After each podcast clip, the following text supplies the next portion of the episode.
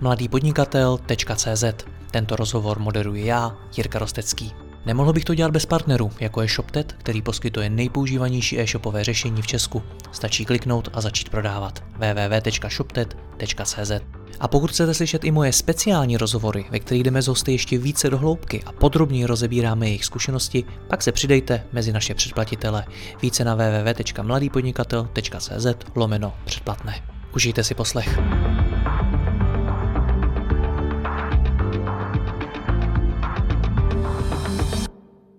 Dobrý den, dneska si povíme o společnosti Solvertech. Ta už se přes 10 let věnuje dopravním analýzám a plánování a optimalizaci tras a to vše za použití pokročilé matematiky a pro klienty v Česku, na Slovensku, ve Velké Británii, v Kanadě a v Austrálii. Ani tahle firma tohle neměla jednoduché a my si s jejím jednatelem Tomášem Pajonkem povíme, jaká nejdůležitější rozhodnutí musela ve své historii udělat a co jí pomohlo vyrůst. Tomáši, já vás vítám, dobrý den. Dobré odpoledne, jak se máte? Já se mám skvěle, co vy? Jde to, jde to. Bylo krásné, krásné poslední letní dny skončily, takže, ale, ale neubralo nám to na náladě. Jak se to uh, projevuje na vaší práci počasí? To mě mimochodem zajímá, protože vy konec konců plánujete trasy, optimalizujete trasy, má na to vliv počasí? Um, má obecně, obecně to má o trošičku asi menší vliv, než, než by lidi předpokládali, protože většinou tak ten, ta anekdotální evidence, že ten řidič řekne dneska to je zděšení, katastrofa, všechno je to šestkrát delší v Praze, když třeba zaprší nebo zasněží. Uh, jsou na to v, v těch našich algoritmech jsou vlastně, řekněme, páčky, které můžou ti dispečeři zapnout, když očekávají, že ta průjezdnost bude výrazně horší a, a tím pádem že ty trasy se trochu změní. Ale v realitě ten pokles té rychlosti není zas až tak velký. Jako lidi mají tendenci přeceňovat uh, jako stání pět minut v koloně je vlastně pro ně výrazně jako, jako psychicky větší, větší, větší náklad než, než reálně jako časový. No. Takže, Takže v zásadě roční období a počasí na tu dopravu nemá tak velký vliv, jak si myslíme. Uh, ne, až, ne až tak velký, že by to třeba měnilo, že by to třeba měnilo tu podeznost městem o, o desítky procent, to určitě ne. Jo, jakože z těch našich měření jsme vlastně měřili na, na nájezdy nebo rychlosti průměrné jako v Praze na stovkách prostě vozidel a mění se to jako v procentách, v procentech, jo, nikoli v desítkách procent. No a pro koho vůbec ty trasy analyzujete, plánujete, optimalizujete? Uh, tak když jsme změnili tu Prahu, tak v podstatě máme nějakou schodou ehm, postupem času se nám podařilo získat vlastně hodně hráčů, nebo plánujeme pro hodně hráčů na tom českém e-commerce trhu.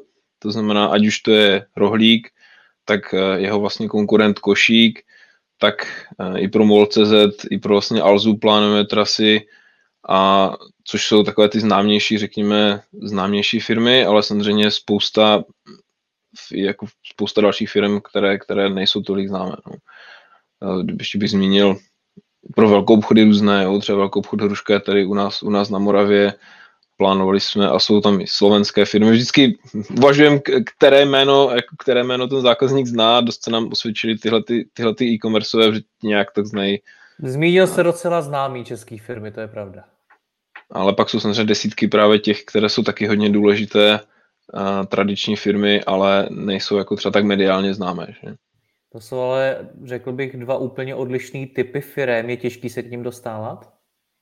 No, no je, je, docela, je, je docela, no. Ta, eh, ta naše strategie vlastně byla od začátku, no moje, já jsem měl to štěstí, že jsem pracoval jako technický konzultant eh, v zahraniční firmě právě v Británii, která přeprodávala systém na plánování dopravy měl teda nějaké omezení, nějaké věci, které neuměl, které mě trápily z hlediska toho, že jsem si myslel, že jsou to věci, které už jsou vyřešené a moderní systém by je měl umět plánovat, ale současně jsem vlastně viděl, jaké jsou problémy s tou implementací.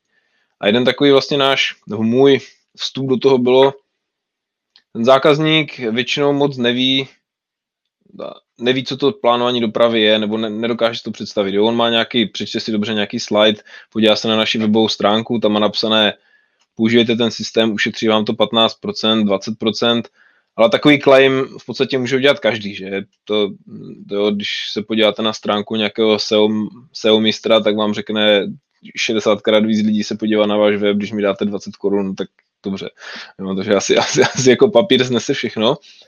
A já jsem si vlastně uvědomil, že tam je obrovská, obrovská vlastně informační nevyváženost mezi náma jako poskytovatelem té služby, který vlastně rozumí tomu algoritmu, rozumí tomu, jak to funguje, jaké do toho vstupují parametry, versus vlastně toho uživatele, který vlastně, nechci říct tomu jako nerozumí, on rozumí té svoji konkrétní dopravě, kterou řeší, že, nebo ví, co jako kdyby dělá, ale nemá jako přehled o tom, co se používá v tom světě. Když si kupujete trubky, tak je to, je to takové jako nějak, nebo když si kupujete palubky, nebo když si kupujete nějaký materiál, tak jako si dokážete pod tím něco představit. Jo? Pod algoritmem pro plánování dopravy si nedokážete představit vůbec nic.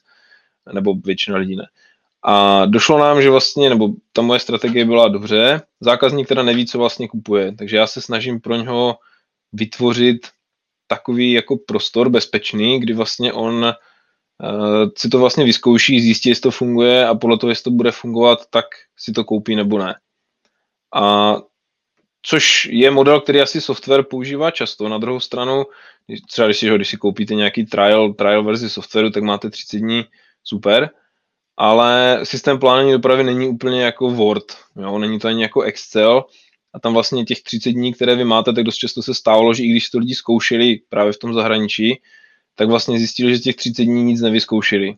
Jo, že prostě ten, změna prac, pracovních postupů v té firmě je věc, která trvá výrazně déle než 30 dní, takže vlastně po těch 30 dnech, co to nainstalujete dobře, tak ten váš dispečer vám řekne, hele kluci, já jsem se na to dvakrát podíval a vlastně jako nevím.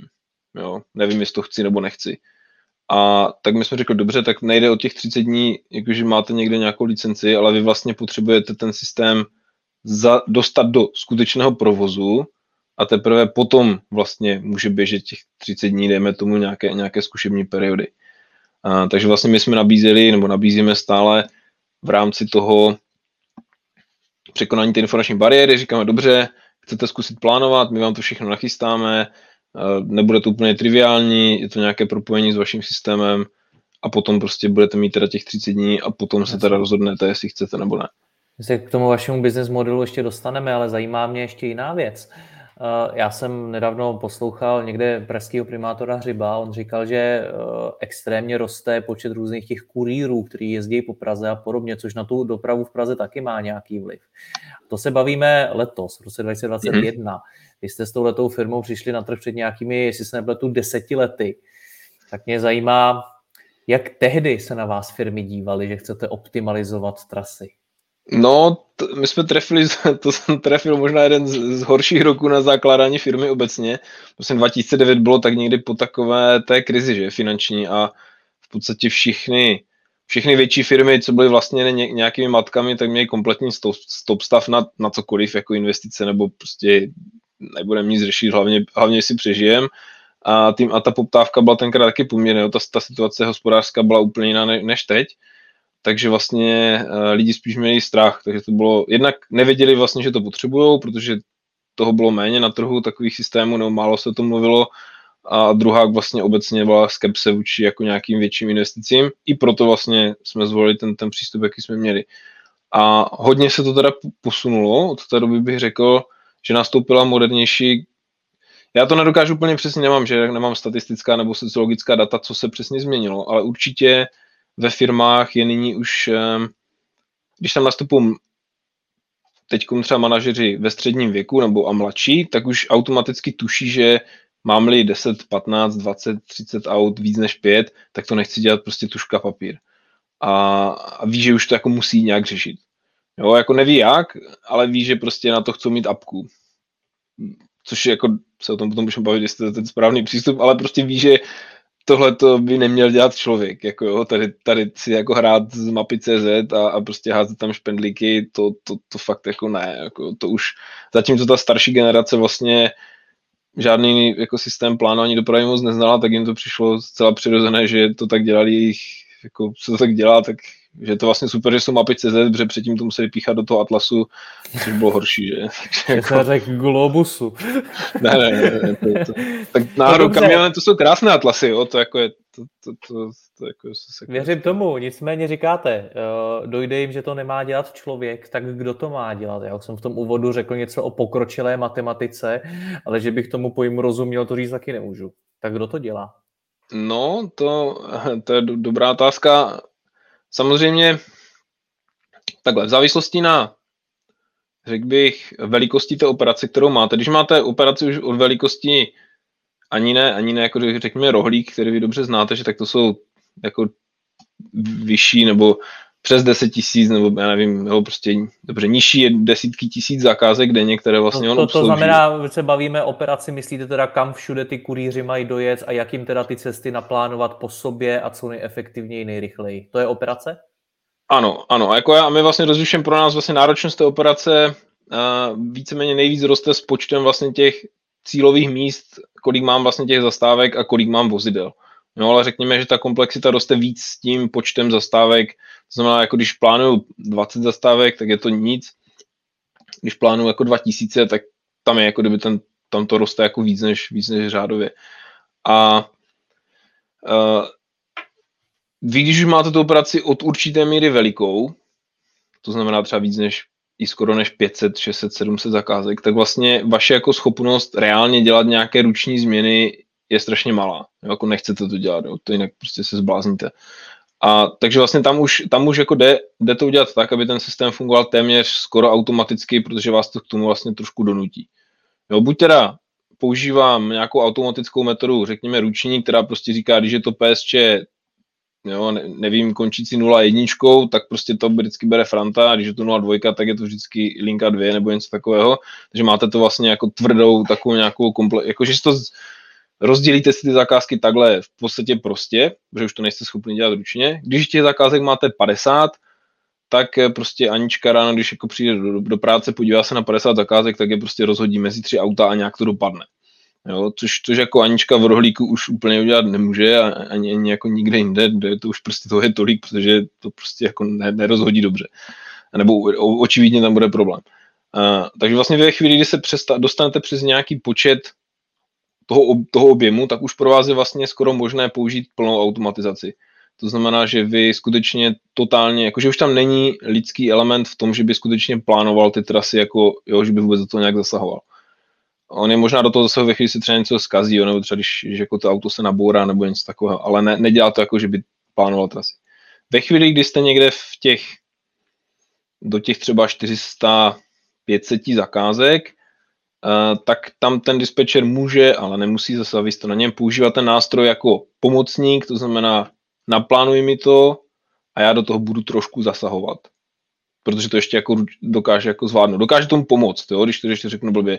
A dokáže tomu pomoct, protože ten stroj je vlastně tupý, jako v tom smyslu, že vy řeknete, eh, za, zavezte mi tu zakázku mezi 16.00 a 16.15, jo, vy jste jako zákazník zadáte, já vám tu trasu naplánuju a ten dispečer, když se podívá do té mapy, tak řekne, no dobře, tak kdyby to tam dojelo 16.05, tak jo, tak tím pádem tady mi stačí do té oblasti poslat jedno auto a je to v pořádku, že?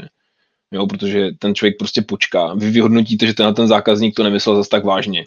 Jo, nebo, nebo prostě ten systém vám nepřetíží to auto ani o kilogram, ale vy jako dispečer řeknete, no dobře, tak tam může být jako o 300 kg víc na začátku trasy, stejně to složíš za první dvě, dva kilometry, dejme tomu.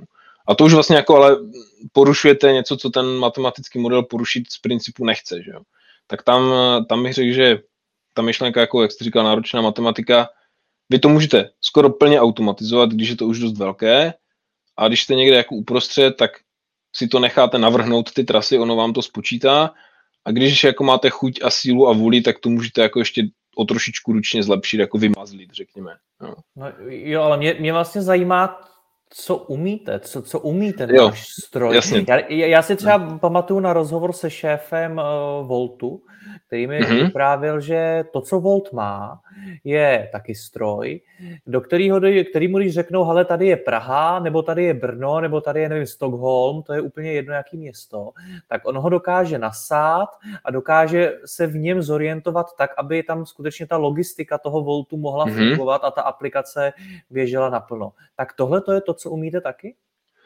Uh, Bolt tam má pravděpodobně ještě trošičku nic jiného, protože on řeší vlastně poptávky, on vlastně prodává ty trasy těm, těm kurýrům, takže to... Já jsem říkal Volt, ale ono je to jako hoď asi pravděpodobně v tom ohledu. Hm? Ok, jasně, pardon, Volt, ok, ok, jasně. Ono to bude v tom principu asi stejný. Hm?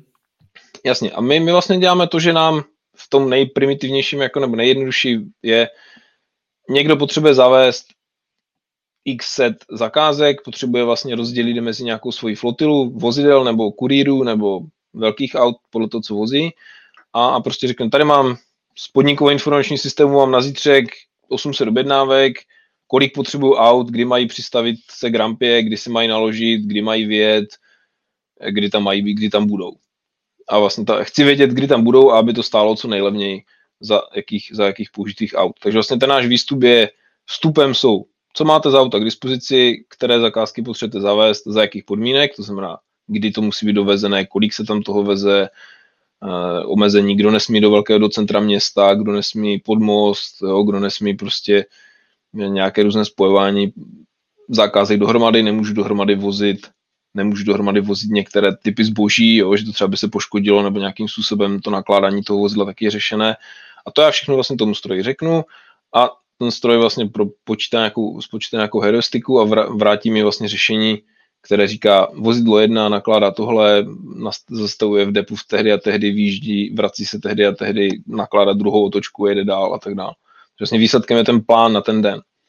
A v případě, že vlastně řešíme něco, jako je třeba rohlík nebo, eh, nebo teda ten košík, tak, tak vlastně tam eh, to nemá ten denní interval, to znamená, že já to neřeším jako jednou za den ráno nebo jednou za den večer, ale vlastně řeším to tak nějak pořád. No, protože vlastně ti zákazníci si neustále objednávají a je to vlastně kontinuální. Víc je to tom, to trošičku víc podobné tomu Voltu, nebo Boltu v tomto smyslu. Vlastně plánují ty trasy okamžitě. Takže my vlastně tam řešíme věci typu, jak dlouho trvá přejezd Prahy v 9.00, anebo v 10.00, anebo v 10.45, že jo, to se liší. Řešíme tam, které auto může jet kudy, protože ne každé auto může jet na stejné místo a řešíme vlastně, jak rozvrhnout ty zakázky co nejlépe, tak a spojit je tak dobře, aby prostě oni najeli co nejméně kilometrů nebo nějakého, nějaké cenové parametru, které nám řeknou, že potřebují minimalizovat. Co do toho všechno vstupuje za data, protože doprava Praze, v jakýmkoliv městě, to máte uzavírky, to máte kolony, to máte přesně vytížený v různých časových dobách. Já když třeba jdu po Praze a vidím někde v koloně eh, kurýra z rohlíku, tak si říkám chudák, tomu to moc asi dobře nespočítalo. No, tak jako na druhou stranu, tam ty kolony, když prostě v neuděláte nic, jo. Když žijete, když žijete, když žijete v díli, no tak prostě kolony jsou součástí vašeho, vašeho denního chleba a vy víte, že prostě to auto se pohybuje rychlostí 15 km za hodinu a tak to prostě je, že v nějaké oblasti. A my vlastně máme historicky spočítaná data, to teda, nebo to neřešíme primárně my, my ty data kupujeme kupujem například od společnosti Here, Here Technologies, která, která vlastně sbírá z jednotlivých těch sledování vozidel, mají biliony nebo ještě jako větší počty záznamů a průměrovou vlastně rychlost v pátek 10. října, to není 10. října, to je 8. dobře, nebo to je zítra, jo, ale víme, že průměrně prostě v pátek v říjnu se jezdí v Praze tak a tak v téhle té konkrétní ulici. Protože že v Praze na Karlíně je jiná rychlost než, než někde v nevím, Šestajovicích nebo prostě někde mimo Prahu, že? Skoro. No, takže, takže toto se samozřejmě liší a často ty kolony samozřejmě bývají jen na těch typicky těch hlavních ucpaných tazích, potom už jako v té nějaké rezidenční zástavbě se prostě jezdí těch 30 km nebo dobře. Chápu, ale jestli vám dobře rozumím, tak uh, vy to počítáte na základě nějakých historických dat. Není to na základě aktuálních dat ve smyslu, hele, tamhle prostě, ne, eh, nevím, na evropský je kolona.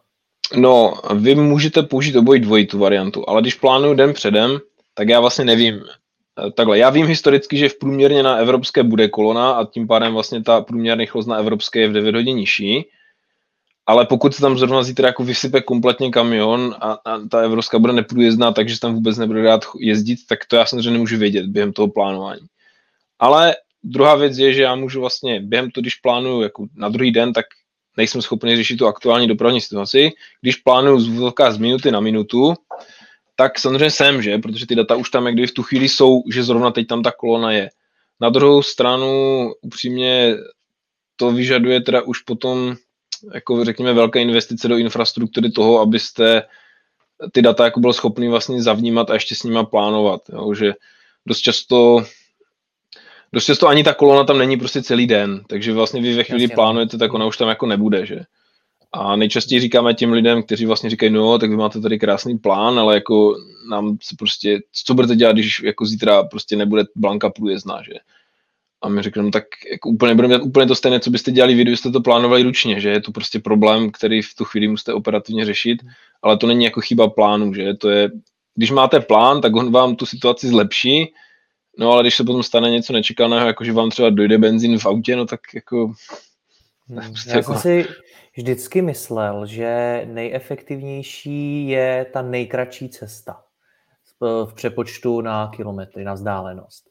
A pak mi jeden taxikář mm-hmm. vysvětloval, že velmi často je pro něj i z hlediska spotřeby toho auta mnohem efektivnější jet paradoxně delší trasu, kde třeba může jet jinak a tak dále. Mm-hmm. Tak na čem vlastně stojí, když se na to budeme dívat uh, pohledem toho biznesu, efektivita logistiky? Je to rychlost, je to vzdálenost, je to něco jiného? Uh, to, to závisí na když, jste, když, jste, když máte kurierní dopravu, tak pro vás je limitující faktor vlastně čas. Pro vás je výrazně lepší jezdit další cestu kilometrově, která je rychlejší. Jo, prostě není o tom jako žádný jako nic. Ve chvíli na druhou stranu, kdy ale si poptáváte třeba průjezd kamionu, nebo jako poptáváte si, vozíte třeba hutní materiál e, a platíte tomu dopravci za kilometr 30 korun, tak v tu chvíli už pro vás jako je důležitější prostě ten, ta, ta, jo, ta, ta průjezd, ten přímo ty samotné kilometry. Takže v podstatě závisí to na typu biznisu, přímo, přímo jako bych to takhle skoro řekl. Nicméně faktor času postupem doby, tím, jak je dražší vlastně pracovní síla, tak vy, začíná vyhrávat, že jo? protože vlastně i pro toho řidiče vy, vy vlastně byste chtěl, aby ten jeden řidič s tím svým výkonem, který má maximálně povolený za den, toho odvozil za ten den co nejvíc. Že jo? Pro vás jako je, to je pro vás to důležité a čím méně na tom stráví času vlastně těmi přejezdy v podstatě, tak tím lépe pro vás jako pro biznis, že víc toho složíte. Že? Takže řekněme čas a potom až ty kilometry. Rozumím. Ale jsou to, je to parametr, jako je to prostě, nám to je, co chce zákazník, co chce zákazník optimalizovat, eh, tak to optimalizuje, dokonce jsou takové jako případy, které jsou pro, řekněme, jsou poměrně složité vlastně přepravní tabulky, kdy vlastně ta dopravní společnost řekne do 50 km je to tolik, 50 až 100 platíte nějakou úplně jinou sazbu a tak dále, tak dále, takže vlastně my ten algoritmus máme upravený tak, že řekne dobře, tak když máte takové jako v vozovkách nechci říct jako dementní tabulky, ale když jste si to takhle zesložitili, tak my budeme taky optimalizovat. To znamená, že tam dáme těch kilometrů, když to máte do 100 kilometrů všechno za stejnou sazbu, tak my prostě uděláme tu trasu na 99, jako, tak to tak chcete prostě, jo, takže dobře. No. Hmm. No, je zajímavý teda, že i když ty společnosti dneska v rámci té logistiky, třeba po té Praze, nabízejí takřka v podstatě to samé, že prostě chtějí vám to doručit co nejrychleji a co nejefektivněji, mm-hmm. takže se to stejně liší, že se pro vás to zadání ve výsledku liší. Jo, to určitě, no. To, eh, protože někdo má třeba vlastní flotilu, takže vlastně pro něho není ten řidič on jako ví, že bude mít zítra 10 řidičů v práci a že v podstatě jim tu práci musí dát. A je mu to v tu chvíli celkem jedno, není mu to úplně jedno, jo, ale ten řidič pro ně není variabilní náklad v tu chvíli, že jo. Jo, to je prostě, stejně musíte platit 10. Samozřejmě dlouhodobě vybíráte sice mi 9 nebo 10 nebo 11, to je jako jasné, ale zítra prostě jich je 10, takže stejně 10 platím. V tom případě vlastně mě to jako netrápí, jestli uděláte 10 tras, anebo 9 nebo 8. Ve chvíli platím Jasně. kurýra podle toho, že mu vlastně musím říct, přijít teda do práce, tak v tu chvíli je pro mě daleko lepší mít těch tras jenom 8. A takže to závisí vlastně na dost na tom obchodním modelu. A v tom je třeba naše síla, jako že místo toho, abychom tlačili ty zákazníky do toho, hele, tady je jeden obchodní model, který prostě je nejlepší na optimalizaci, tak použijte tenhle, což se občas někdo snaží takhle řešit, tak my říkáme, dobře, chápeme, že to prostě máte každý jinak, pokusíme se maximálně postihnout těmi parametry uh, to, co vlastně vyřešíte. Že? Jo, takže což, což vede no, k nějaké ne. Tohle to všechno, co popisujete, tak mi připadá, že může být docela náročný na začátku to tomu klientovi teda implementovat, nasadit mu to do té firmy. Ale u vás je zajímavý, že si se nepletu, tak vy si za ty implementace nenecháváte platit. To znamená, že celou tuhle tu věc vyděláte na vlastní náklady. Proč, proč jste se pro to rozhodli? Proč vám to dalo smysl? Právě protože vlastně to, tak v podstatě ten můj, jako můj, moje primární filozofie byla, já bych vlastně chtěl, protože vím, že ten systém funguje, že když to někdo používá dobře, takže to bude vlastně chtít, jo, když už to jako se tam dostane. Samozřejmě je to potom otázka ceny, že to je jako jasně, ale že v podstatě to funguje.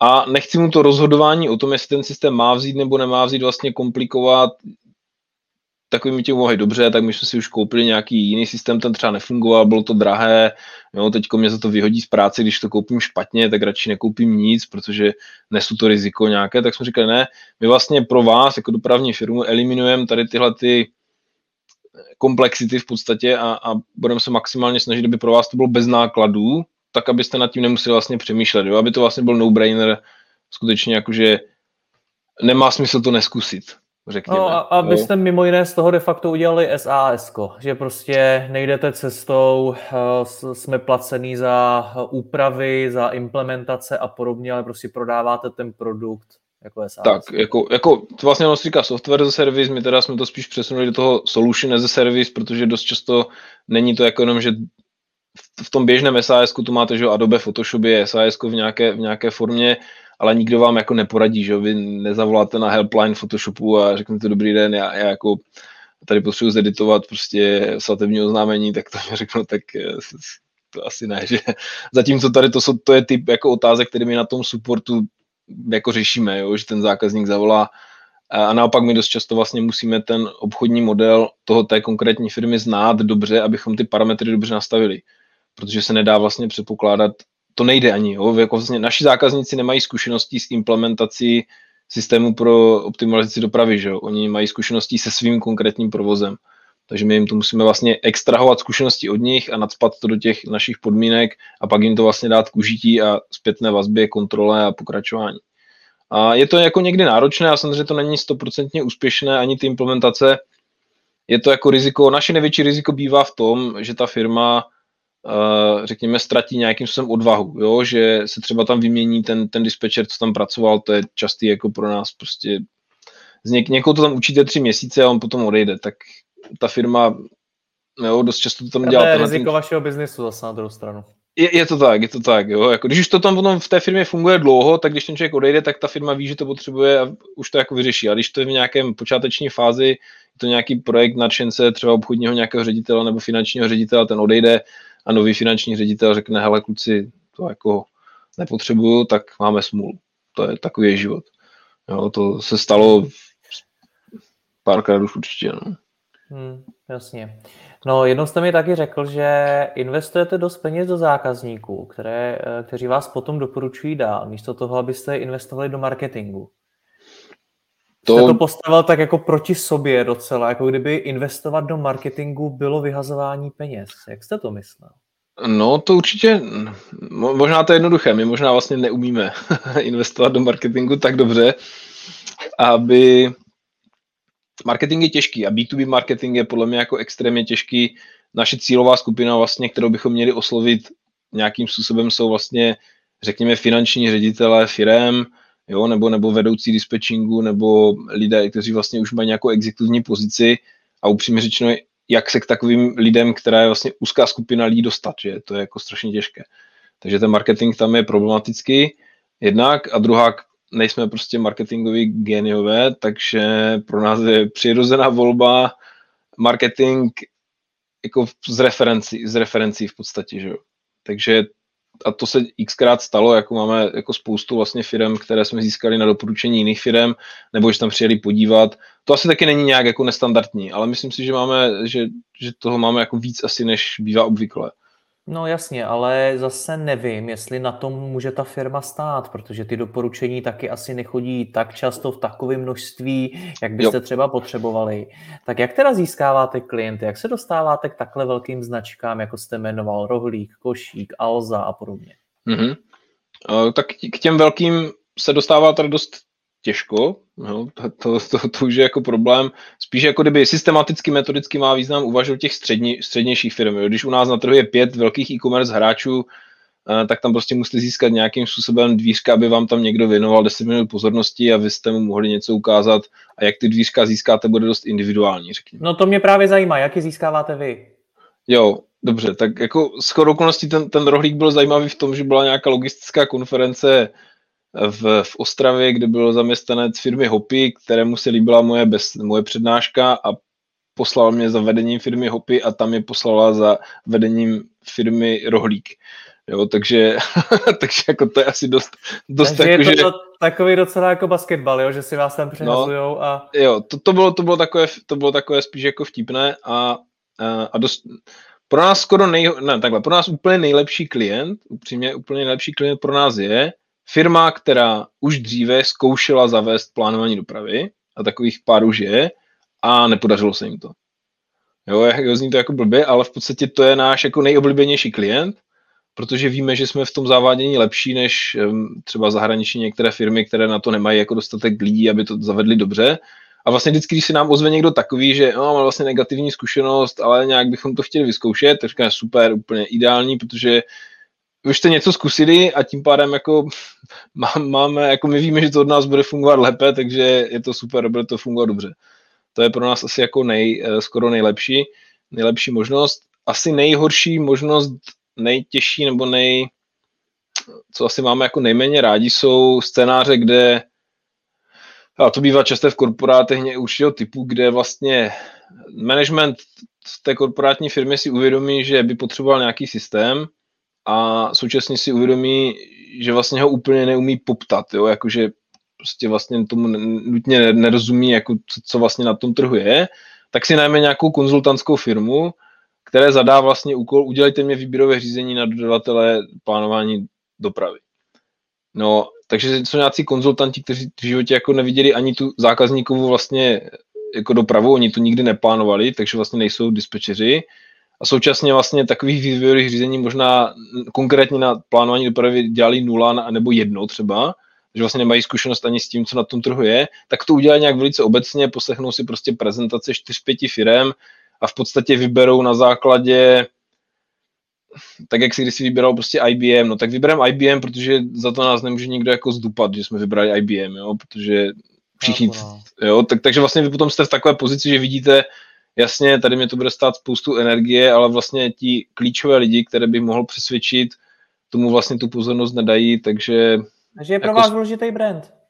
Jo, jo, jo. Ale teď třeba teď se to výrazně zlepšilo, jo. tím, že teď už jako máme ty, velké, ty reference, jaké máme, tak už eh, minimálně na Československo a nejenom československém trhu nás tady v tomhle berou vážně.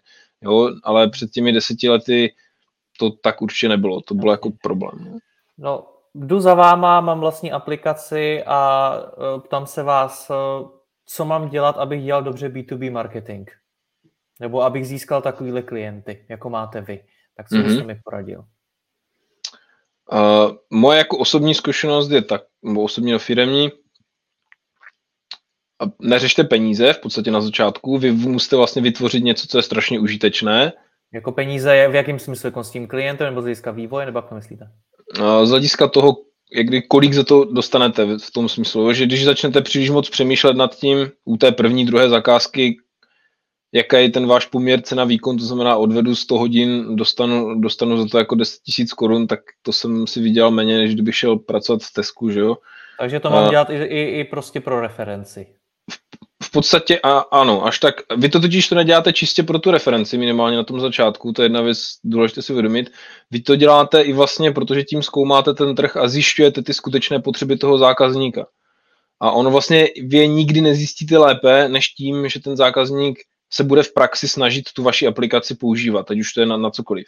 Vy vlastně te, takže on vám do určité míry dělá, jako chcete za to dostat nakonec nějaké peníze, to určitě jo, ale že ne, nebát se toho že to na začátku bude prostě málo. Jo? Že když, jste, když je to první, druhá, třetí, čtvrtá, možná pátá, možná desátá firma, tak ten váš produkt ještě určitě nebude tak dobrý, byť třeba tomu zákazníkovi určitě jako pomůže víc, než kolik vy za to dostanete. Nebát se tady toho, prostě nějak to v tu chvíli až tak nehrotit, smířit se s tím, že to je vlastně R&D, jo, v podstatě to váš náklad na, na to, že jste si to jako zjistil, co skutečně je potřeba a sám jste se jako tím poučil. Jako někdy to potom bolí, jo, když potom zjistíte, když potom zavádíte ten systém, o kterém víte, že ušetří jo, třeba té firmě 3 miliony korun za rok, dejme tomu, jo, nebo 4 nebo 5 nebo 10, to už je jedno, a, a potom jako dostanete a, a, a tam někdo se s vámi bude hádat o 200 korun jako na faktuře, tak to vám je potom třeba jako líto v tu chvíli, jo, že si říkáte, ach jo, A nebo ještě když to srovnáte s tím, že potom se podíváte konzultant SAPu, který mi do té mojí aplikaci dělá prostě napojení, že mi tady pošle jeden soubor, tak si za to řekne prostě 60 tisíc. A, a, a já tady prostě jako tady otročím od rána do večera a přináším výrazně větší hnutu a dostanu za to pět, tak je vám to třeba líto, ale myslím si, že to je nutné jako překonat. No. Hmm. Já jsem si u vás všiml, že vy jakožto firma vedle toho investujete i do kryptoměn. Uh, jo, takový jako, neřekl bych, že jsme velcí nadšenci, to ne, ale řekl bych, že každý vidí inflační spirálu, kde se ty peníze berou, že se tisknou a že jako vlády nebudou mít nikdy velký problém s tím zdevalovat měnu, takže to, to krypto má v tomto smyslu jako Jasně, a, ale co mi právě přijde zajímavý, nemyslím si, že je v Česku ještě tak běžný, aby firmy investovaly do kryptoměn. Dost často se bavíme o jednotlivcích investorech, u podnikatelů velmi často slýchám, že si s tím prostě tak nějak jakoby hrajou, s těma kryptoměnama a podobně. A, no to my si s tím asi určitě hrát nechceme, my jsme prostě řekli, máme nějaké volné finanční prostředky, eh, podívali jsme se na to, kolik dostaneme za terminovaný vklad, řekli jsme si dobře, tak, tak to, to asi jako nic. A, a řekli jsme, dobře, má smysl, jako, má smysl za to koupit, jdeme tomu Bitcoin nebo nějakou z těch, určitě, určitě neděláme nic jako aktivní trading, jo, to, to si myslím, že uh, to na to jako kdyby nemáme absolutně, vlastně to nemyslím si, že to umíme tak, jo, ale že má smysl držet nějakou část portfolia, řekněme nějakou část portfolia aktiv v tomhle, kdyby se cokoliv stalo, tak aspoň máme nějakou rezervu na přežití na nějakou dlouhou zimu. Kolik do toho dáváte třeba v poměru k obratu, nebo ať si představím, jak velká je to investice, si tam pošlete každý měsíc tisícovku nebo půl milionu? Jo, jo, jo, ne, tak my jsme s teda zjistili, že to bylo, my jsme jako spíš štěstí, jako řekněme, začátečnické štěstí bych tak řekl, a koupili jsme vlastně Bitcoin v době, kdy to byl úplně nejníž, jo, to bylo teď, tento rok, jako když strašně spadl a všichni už zděšení a už to bude za 10 korun, tak jsme nějak s chorou okolností nám to tak dlouho trvalo, než jsme byli schopni to administrativně zprocesovat, protože to není až tak triviální, uh, tak jsme ho vlastně potom koupili ne kdy jsme chtěli, ale mnohem později, když strašně spadnul a v podstatě jsme se do, do toho, do toho nebo říkat asi procenta, řeknu klidně absolutní částku, jako koupili jsme za 2 miliony korun kryptoměn. Jo, nějakým způsobem. A dneska je to, to má vlastně... jako hodnotu teda? No dneska to má hodnotu 3 miliony 100 tisíc, takže to jsme fakt, ale to jsme si právě říkali doprčit, to je takové jako, jako štěstí, no, to není žádná, jako, žádná prostě No zajímá mě, jak vy vlastně přemýšlíte nad tím biznisem, jestli uh, skutečně tohle to je něco, co vám dává v biznisu smysl. OK, vyvíjet uh, nějaký produkt, mm-hmm. který budu dál prodávat. Snažit se o to, aby se dal co nejlíp škálovat. Takže nebudu dělat implementace, ale budu to stavět jako SAS. A vedle toho ale chci investovat ještě do něčeho dalšího, co tu firmu třeba bude zhodnocovat nebo co ji bude vytvářet, i kdyby polštář, když to takhle nazvu, ale co hmm. skutečně se třeba může dobře zhodnotit. Takhle, takhle vy přemýšlíte nad tím biznesem? Uh, z hlediska těch kryptoměn ne, to bylo čistě jako, ať máme, ať nedržíme všechny jako peněžní prostředky v podstatě na účtu, jo? to bylo spíš taková motivace jako čistě hedge proti inflaci, Jinak u ostatních investic pro nás vlastně největší investice jsou do lidí, jo, řekněme, do lidí a do toho prostoru, kde pracují. To je jako, to je vlastně naše nějaká, my tím, že pro nás to, co pro výrobní firmu je továrna, tak pro nás je dobře zapracovaný a zkušený člověk v podstatě, že jo, ne, nejde až tak o tu fyzickou budovu, takže vlastně nám stojí za to hledat lidi, které budeme klidně půl roku, tři čtvrtě roku školit, ve smyslu, jako ukázali jak to, aby nebudou přinášet samozřejmě tu hodnotu na začátku zdaleko takovou, jakoby, aby se to jako přímo vyplatilo, jo, to ne, ale za, za prostě za rok, za rok a půl prostě budou lidi, kteří budou tu hodnotu přinášet, budou umět tu problémovou doménu zvládat.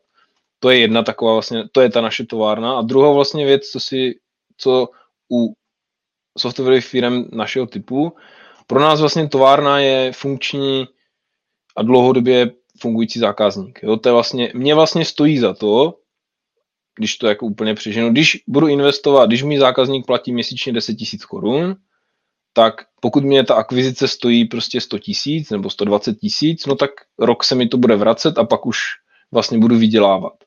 Jo, řekněme, jo, samozřejmě jsou tam nějaké náklady na udržování, ten zákazník může zkrachovat, takže je tam nějaké riziko, že i když jste to udělal všechno dobře, tak ne vaší vinou prostě ten zákazník odejde. Ale vlastně pro nás jako nej, nej, je do lidí investovat, do toho, aby to ti lidi uměli a potom vlastně do akvizice těch zákazníků, aby s váma dlouhodobě byli. To je vlastně naše jako dva, dva hlavní směry investic. To krypto je čistě jako, nechci říct legrace, ale uh, spíš prostě jako nějaký hedge. OK. No, pak mě zajímá u vás ještě jedna otázka a ta je možná trochu futuristická. Co dál? Kam se tohle všechno posune? Já jsem mnohokrát četl hmm. o tom, že uh, kurýři už dávno nebudou jezdit jenom v autech, možná na kolech a motorkách, ale budou, budou lítat drony a já nevím co všechno. Těch kurýrů, že jo, je hodně, no. nedostatek, no. protože přesně firmy chtějí hodně, to, to, hodně firm chce svoje kurýry, to znamená, že ten trh práce docela dostává zabrat. Tak je, kam se tohleto všechno vyvine? To jsou, to jsou jako, hm, to samozřejmě jako nikdo, nikdo neví, že už jako eh, takhle, nám vlastně nevadí plánovat roboty ani lidí, jo? takže pro nás, pokud eh, budou autonomní auta, tak nám odpadne jako spousta starostí s tím, že by ten řidič si chtěl tu trasu jet jinak, než mu to naplánujeme, takže vlastně dobře a, a jako pořád ta firma bude chtít snižovat náklady těch, toho průjezdu těch kilometrů, anebo bude chtít nějak utilizovat uh, tu flotilu co nejvíc, takže to jako pořád jsme jako na trhu. Co se týče dronů, tak uh, drony pořád dronama se budou špatně jako vozit ten hutní materiál a mléko a, a zrní a, a palety zboží, takže to ještě jsme v, dlouho jako v pohodě. Možná na jako kdyby, že ty mobilní telefony se budou jako vozit tím dronem, pokud se to nezakážou ti droni, že? takže to je další věc. Ale to nás až, to bych řekl, že nebude nějak jako to ještě dlouho bude trvat, strašně dlouho, že než to dostane do té fáze, že by všechno jako lítali droni. To asi, asi ani, ani nestane se. Takže naopak, a naopak s tím, jak s tím, jak vlastně i s, částečně s koronou, ale myslím si, že to nebude jenom s koronou, ten logistický řetězec si vlastně uvědomil, že musí být o trošičku víc flexibilní než předtím.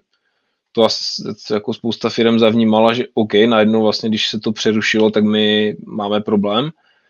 A uvědomili si, že vlastně potřebují jako víc rozumět a víc mít jako efektivně vyřešenou tu svoji dopravu. Takže těch nových dopravních nebo přepravních modelů vzniká víc. Třeba vzniká vlastně uh, něco, co vlastně dělá Liftago, to vlastně, že vozí vlastně třeba ty balíčky nejenom jako kurýři na plný úvazek, ale vlastně vozí to třeba i řidiči, že jo. Jo, pro, jako, buď vezou zákazníka, jako, anebo teda vezou balíček, anebo vezou dva zákazníky, nebo nějakou kombinaci těch věcí. Něco podobného se vlastně děje u, teoreticky i u, řekněme, jako hromadné dopravy třeba seniorů, jo, nebo máte lidi, které města pořád řeší, třeba řekněme menší města, ne úplně Praha, ve které jako je hustá síť hromadné dopravy, ale když máte nějaké město, které je menší, tak a vy chcete zabezpečit mobilitu vlastně těch, těch obyvatel, tak pro vás je možná od určité chvíle daleko lepší řešení minibus nebo uh, taxikář, který může sharingem nějakým způsobem vlastně pobrat 3-4 lidi, než vlastně se snažit zabezpečit, aby autobusy jezdili co 15 minut obsazené. Jo. To, je, to jo, to je... ale taky to není konečný stav, tohle to, co se děje, protože když se třeba bavíte s těmi taxikáři, tak vám řeknou, hele, on to, on to zní jako dobrá myšlenka, ale já jsem taxikář, já nejsem kurýr. Já jsem zvyklý někam přijet, to tam zastavit, čekat na zákazníka a ne běžet někam na recepci a do x patra uh, tady s jídlem nebo s, s nějakou zásilkou. No, tak a to, bude, to bude jeho volba, jestli bude dostatečně Potom bude muset být tak dobrý taxikář, že bude přinášet eh, těm zákazníkům třeba dostatečně zajímavý servis a bude mít dostatečně taky vlastně nějaký svůj brand natolik dobrý, aby jako se mu to, aby se vlastně uživil i přesto, že bude odmítat to, tu jinou formu využití svého času. No ale pozor, teď jste řekl zajímavou věc, je teda budoucnosti logistiky v takovéhle personalizaci, říkáte, řidič musí mít svůj brand a je pravda, že já jsem slyšel už u několika lidí, že za nimi třeba jezdí stále ten samý kurýr a že už se znají a potom paradoxně třeba zkušenost zákazníka s tou značkou je tvořená skrze toho kurýra a může být velmi pozitivní nebo negativní. Tak je třeba tohleto součástí budoucnosti, znát svého kurýra? No, jako uh, myslím si, že ne možná pro velká města, ale dokážu si představit, že kdyby dokázaly firmy primárně třeba na, v těch venkovštějších oblastech, jo, jako Praha přece jenom tam je ta hustota těch kurýrů a, a ta jako kdyby to, to, není moc výhodné, aby vám tam furt jezdil jeden člověk jako pošťák, jo? protože vlastně tam těch firm už je tolik, že, ale na druhou stranu do středních a menších měst nebo malých obcí, kde denně prostě přijede šest různých kurýrů, jo? přijede tam PPL, Guys, nevím, DPD, Pošta a, a, prostě ještě nějací jako kdyby mimo, mimo tady ty velké značky, tak to je skoro až nesmysl, že vlastně vy jako skutečně, kdybyste to dokázal zefektivnit, že v nějakém centrálním hubu si to borec to, co vlastně fungovalo, dobře, v ideálním případě takhle fungovala pošta, že jo, jako, že ona tak vlastně, v době, kdy doručovala balík jenom pošta, tak to tak vlastně bylo, že dostal jako balík z deseti firm. Vám, pošťáka. Ano, ano, vám tam dovezla vlastně pošta, ale jasně, jasně, to tak úplně teď jako není, takže tam ta kvalita ne, ale může se stát, že uh, jsou takové iniciativy, ještě bych řekl, že jsou hodně na začátku, že vlastně ty firmy chcou snižovat ty dopravní náklady, a vy vlastně ve chvíli vám tam jede těch kurýrů třeba málo, tak fakt dává smysl to dát někomu jinému. A to třeba jedna z věcí, kterou my i řešíme, jako vnitřně v těch našich modelech, spousta firm se vlastně nás ptá, zítra jedu tohle, OK, ale co když tyhle ty zakázky pošlu PPLkem nebo poštou nebo někým jiným, bude mi to stát samozřejmě ten náklad na tu doručení té zakázky, ale já už třím, že tam nebudu se posílat jako svoje vlastní vozidlo. Takže tohle, to, na tohle se lidi ptají a já samozřejmě jenom krokem dalším by bylo dobře, můžu to nabídnout někomu jinému na tom jako nějakém sdíleném trhu kurýru, řekněme, a možná do té obce tím pádem bude pořád jezdit do, pořád by jeden člověk. Jo. To samozřejmě ne asi úplně dokonale to nikdy nebude, ale myslím, že ten tlak na tu efektivitu tady v tomto směru bude značný. Tak se tam ještě opačně. Poslední moje otázka. Kam to chcete rozvíjet vy dál? Jaká je ta vaše budoucnost, kterou chcete v Silvertechu tvořit? Hmm. Uh, za mě si pořád myslím, že je strašná spousta firm, které nevyužívají buď plný potenciál toho, co jim může dát ta optimalizace dopravy, což je nějaký náklad poměrně značný v jejich jako mají distribuci. A, takže je tam ještě pořád, pořád jsou firmy, které nepoužívají něco takového, mají jako, bude se jim to hodit, to je jednak na našem trhu, ale současně vlastně podnikáme zahraniční expanzi, do vlastně řekněme trhů nám blízkých, což jako Česko-Slovensko berem, že v podstatě není zahraniční expanze, uh, ale snažíme se, snažíme se vlastně získat, no máme první zákazníky už třeba v Polské republice a tam si myslím, že ten trh je o trošičku pozadu oproti nám, co se týče jako plánování dopravy, v jiných věcech určitě ne. A tam jako kdyby si myslím, že máme jako prostor s tím svým přístupem se dostat. Protože my jak kdyby jsme přístupnější pro firmy, které nemají tak, až tak dobré, řekněme, IT, nebo jo, kteří prostě nemají ty prostředky na to, že si najmou mladého konzultanta, který jim to tam prostě v tom DPDčku zavede a kompletně vyřeší. Takže do firmy, které prostě chcou nejenom to softwarové řešení, ale vlastně i tu službu kolem, tak pro ně jsme výhodní. A to si myslím, že tak dobře zatím ty ostatní firmy nenabízí a tam je náš jako přístup, že vlastně my budeme víc než, nebo nejenom softwarová firma, ale vlastně ta firma, která tomu dodá to, že, že to vás to prostě naučím. Jak kdyby, jasně, no, jak kdyby, když dělá, kdyby někdo dělal účetní, nejenom prodám účetnický program, ale současně vás vlastně naučím účtovat, když to řeknu blbě. No. Mm-hmm. Nevím, budu, vám držet, budu vám Tomáši v tom držet palce. Moc vám děkuji za rozhovor, mějte se hezky naslyšenou. Já taky děkuji, Jiří, mějte se. Děkuji vám za poslech tohoto rozhovoru a zvu vás i mezi naše předplatitele. Tvořím pro ně speciální rozhovory se zkušenými podnikateli, manažery, freelancery a dalšími profíky ze světa biznesu. V tématech jdeme ještě hlouběji a připravujeme pro vás konkrétní praktické zkušenosti z podnikání. Snadno tak objevíte cené zkratky a informace, které vám pomohou ve vašem biznesu. Více zjistíte na www.mladýpodnikatel.cz lomeno předplatné. Děkuji vám a zase někdy naslyšenou. Jirka Rostecký.